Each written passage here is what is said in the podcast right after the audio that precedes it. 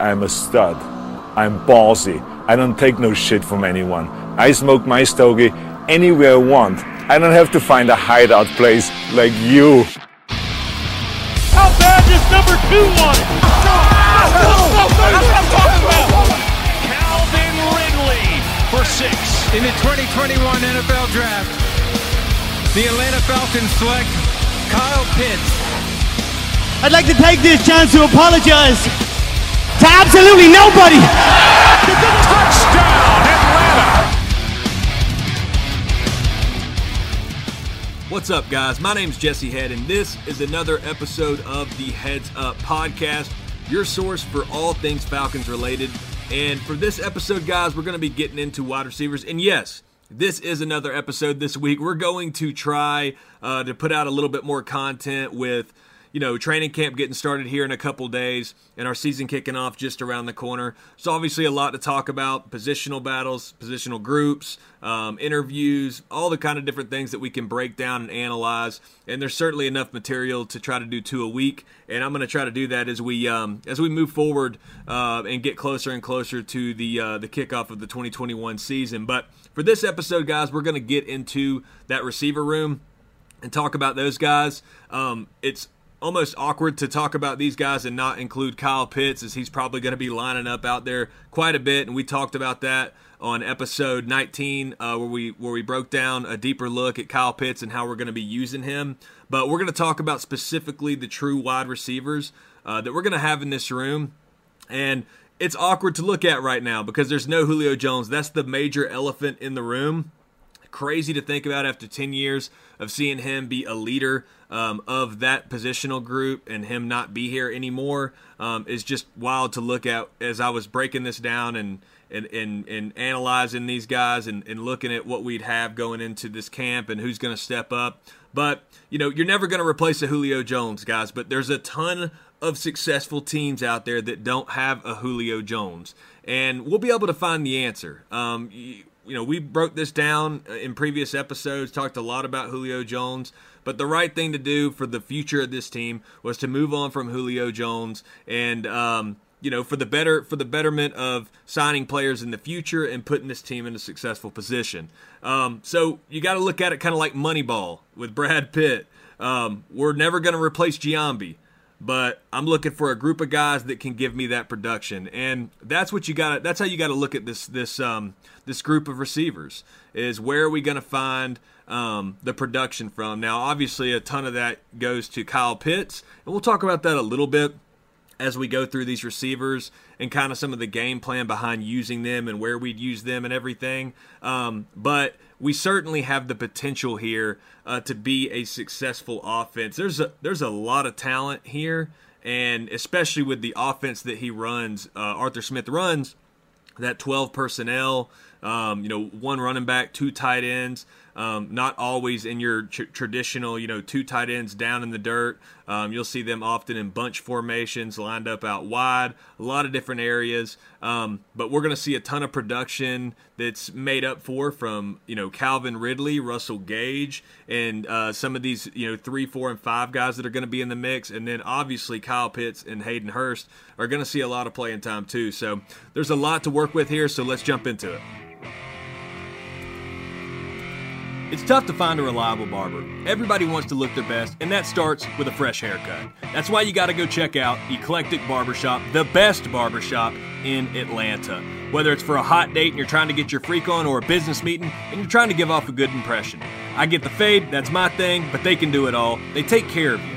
They do the hot towel, straight razor, they'll even hook you up with an ice cold beer while you're waiting or while you're getting your hair cut.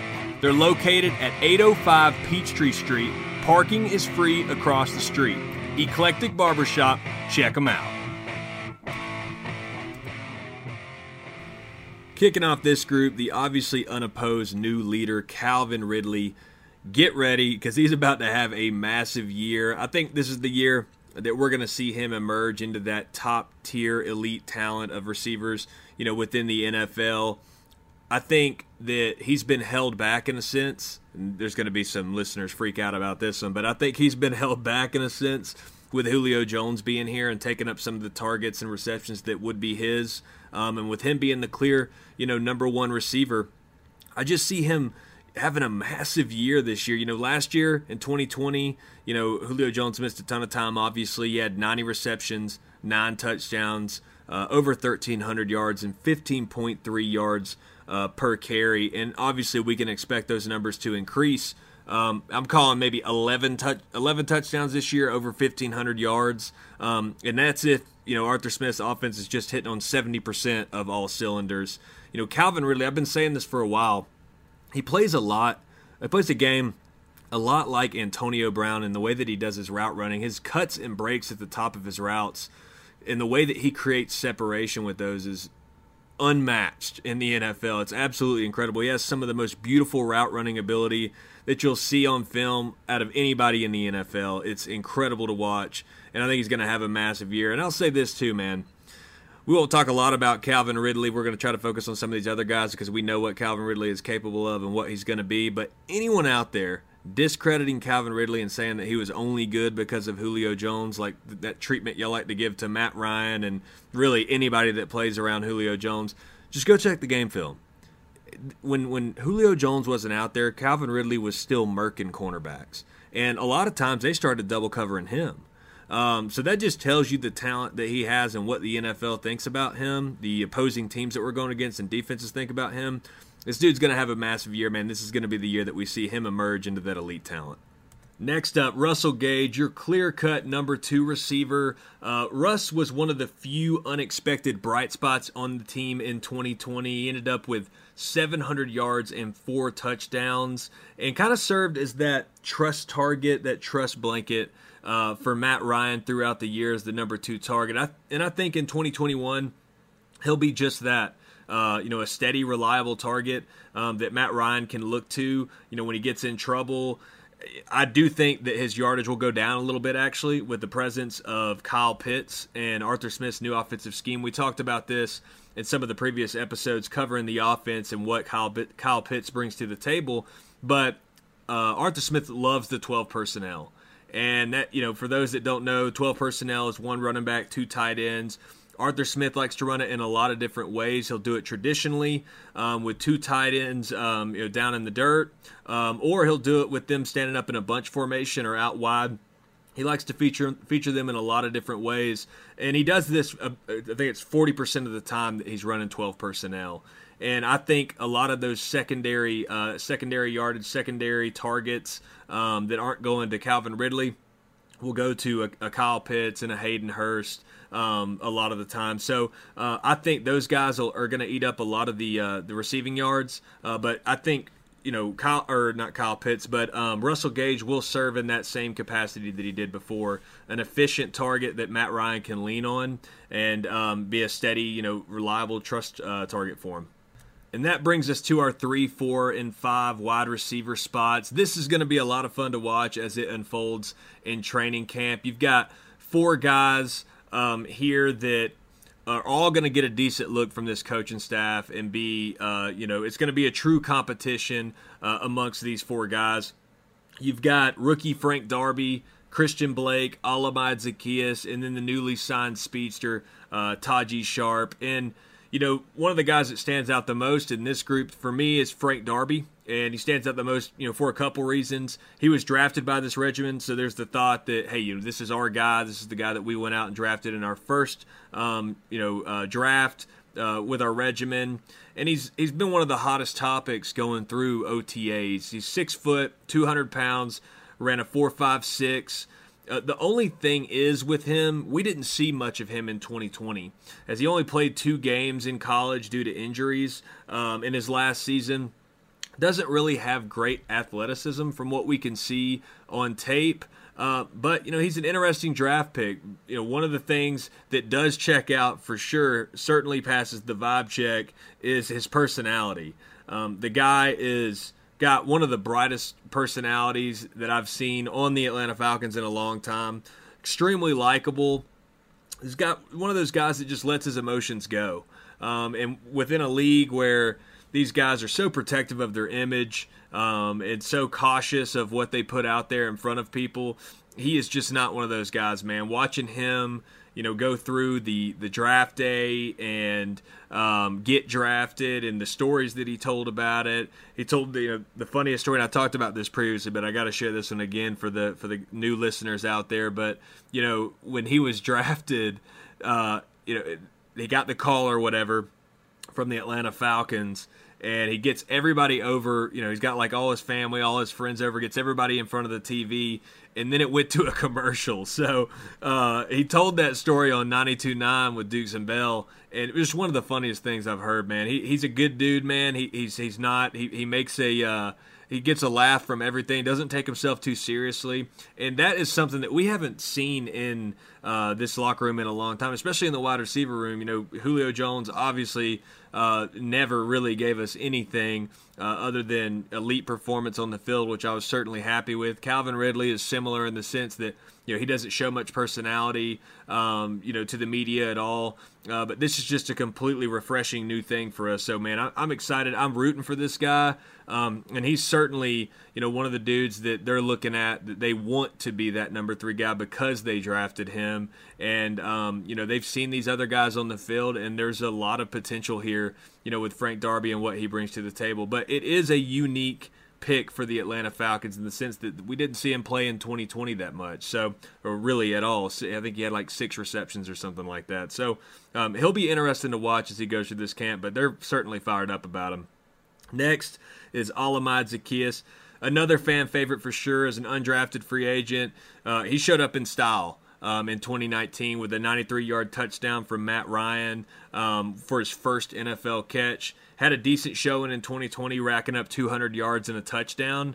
You know, the only thing with him is you wonder he's only 5'8 um, and runs a 4'5. So you wonder, you know, with somebody that small and, you know, that's not, you know, extremely fast for being that small, you, you wonder where his peak is at.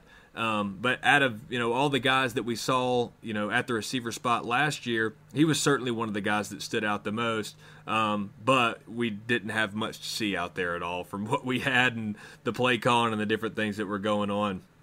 Next, uh, Tajae Sharpe. So the hype around you know, this signing was was minimum to none. But Tajae Sharpe has a, a history with Arthur Smith. He didn't get a lot of attention from the signing because in 2020 he was with the Vikings, had a poor show in there, but previously in 2019 uh, played in Arthur Smith's offense with the Titans and was very su- successful as a rotational receiver. He had 25 receptions, 329 yards, and four touchdowns. He's 6'2, 190 pounds. But the knock on him, and I, when I saw this, I was like, Jesus. But he runs a 4'7, so he's extremely slow for a receiver especially being 6'2 and 190 pounds. When I saw that he ran a 4'7, I was wondering if he was like 220, 225 to try to give him the benefit of the doubt, and he's not. But he's a bigger guy that can attack the middle of the field, or you can isolate him one on one against smaller corners. If you go and look at his film, um, a lot of the touchdowns came from crossing routes um, within the red zone. Being a bigger guy, he could you know could um, quarterback can throw uh, quarterback can throw it up to the back of the end zone and he can jump jump up and catch it. And that was where a lot of his touchdowns came from. Another uh, one of his uh, uh, or a couple of his touchdowns came from him being isolated out there with a corner and just being able to be the bigger guy and go out there and jump over him. So. We'll probably see him used in those ways, attack in the middle of the field, um, red zone. One of the things that Arthur Smith loves to do when he gets in the red zone is uh, run a five spread. So he'll put five wide receivers out, quarterback in shotgun by himself with no running back back there, and um, you know, do a bunch of crossing routes and different things like that, and then let the let the quarterback find the open receiver. Uh, it's a unique tactic that he uses, but I, I think I saw or maybe watched a video or something like that on YouTube that when he ran that specific formation in the red zone with that personnel, he had like a 70% touchdown success rate or something like that. So um, he, uh, we will, I think we'll certainly see him out there, and he's a true competitor with having a history um, with Arthur Smith. And then the last guy on this list of, you know, the guys that the top guys that are going to be competing for the spot, um, you know, without you know, you know, discussing any, you know, guys that could emerge from um, you know the the lower class ranks that are kind of competing on the roster for a spot at this point in time without training camp being started. Christian Blake. Um, for me, this is the odd man out of the the guys that have been on the roster and are what we what we'd consider the true competitors. He's a smaller guy. He's six foot, 180 pounds, with average athleticism. He hasn't shocked or impressed, you know, anybody, any of the coaches or anything like that, but has managed to, you know, maintain a roster spot at the, you know, wide receiver five six type role. With Darby being drafted, the upside of of Zaccheaus, and then the familiarity of Tajae Sharpe with the coaching staff, he just seems like the odd man out for me. Um, I've I've liked Christian Blake and watching him in the preseason games and and you know special teams and stuff like that. Uh, but you just have to wonder, you know, with the new regimen, is this, you know, is this where he doesn't make the roster? Is this where they cut him for somebody that has potential or somebody that they have a, a history with? Um, does he end up on the practice squad? You just kind of have to wonder, you know, where he's at with this, um, you know, with this coaching staff. And then move into the kind of the practice squad training camp bodies. You've got Jeff Badet, Juwan Green, Antonio Nunn, Chris Rowland, and Austin Trammell, the most familiar two names on here. Um, as far as Falcons fans and, and players being previously here, Juwan Green and Chris Rowland. Um, I don't really see any of these guys pushing anyone off the roster, but you know, it's training camp. We always see surprises. We always see somebody that steps up and you know out hustles, outworks somebody. Jeff Badet is an interesting one. With he brings unmatched speed to this group, running a four three. Unique guy that's been. Uh, he was undrafted, didn't get signed by anybody. Then uh, went and tried out, I think, for the Vikings. Didn't work out there. Did a small stint in the XFL with like seven receptions and over 100 yards. And um, now I think this is his first opportunity back um, in the NFL don't have high hopes for him making the roster, but there's a there's a possibility somewhere for him with that kind of speed that he has. Um, if he shows out, maybe maybe he's a guy that could sneak in there. Chris Rowland is intriguing as a kick returner. Um, I don't see him being a major uh, option for us in the receiver group. But one thing that we um, that's still up in the air right now as we go into this season is kick returner. Obviously, we have Cordarrelle Patterson, um, but you wonder who that punt returner is. And Chris Rowland could certainly be that guy. He competed for that role um, in previous years, got beat out last year by Brandon Powell, uh, as, you know, who's a veteran in the special teams, and they chose to go with the veteran, the safe guy, instead of Chris Rowland. But this um this this new regimen felt strong enough about Chris Rowland to keep him on here specifically uh, to you know probably compete for those special team spots. And you know that's where you know a lot of these guys uh, that are kind of the, the camp bodies practice squad type guys can can make a team is ending up um, you know on the special teams especially you know being a punt returner. But this is a good group uh, that we have here. There's there's it's going to be a, a, lot of fun to watch unfold, especially those wide receivers uh, three, four, and five spots. There's going to be a ton of competition, and usually, you know, a lot of times when you look at training camp, you can you can look and say, you know, we know this is three guy, this is likely the four guy, and this is likely our five guy. You look at this group and you're completely unsure of who those guys are. So there's true competition going to happen there, and you know that's what makes training camp fun is when you truly don't know, but you've got a lot of potential, you got a lot of talented dudes that could you know be contributors. So uh, it's going to be a lot of fun to watch these guys uh, watch these guys you know go through training camp and see what see what unfolds. But with this receiving you know this receiving uh, group that we have, the tight ends that we have, if I think this team, if the line can hold up and develop a decent run game, this is an offense is going to be a lot better than people realize. So, man, I'm excited to see what we have and excited to see how um, everything unfolds in training camp.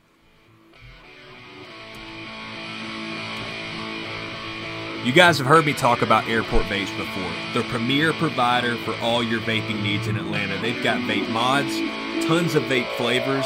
They've got a CBD line called Hollum's Hints. They've got tincture lines. They've got gummies. They've got uh, tincture lines for your pets. They've got all kinds of stuff. You got to go in there and check these guys out. Go in there and ask for Kurt. Kurt's the owner. He's an expert on all this stuff. He has dedicated his life to this store and making sure that he provides the best products in the Atlanta area. Go over there and check them out. They're located on Lang Avenue in Hapeville, Georgia.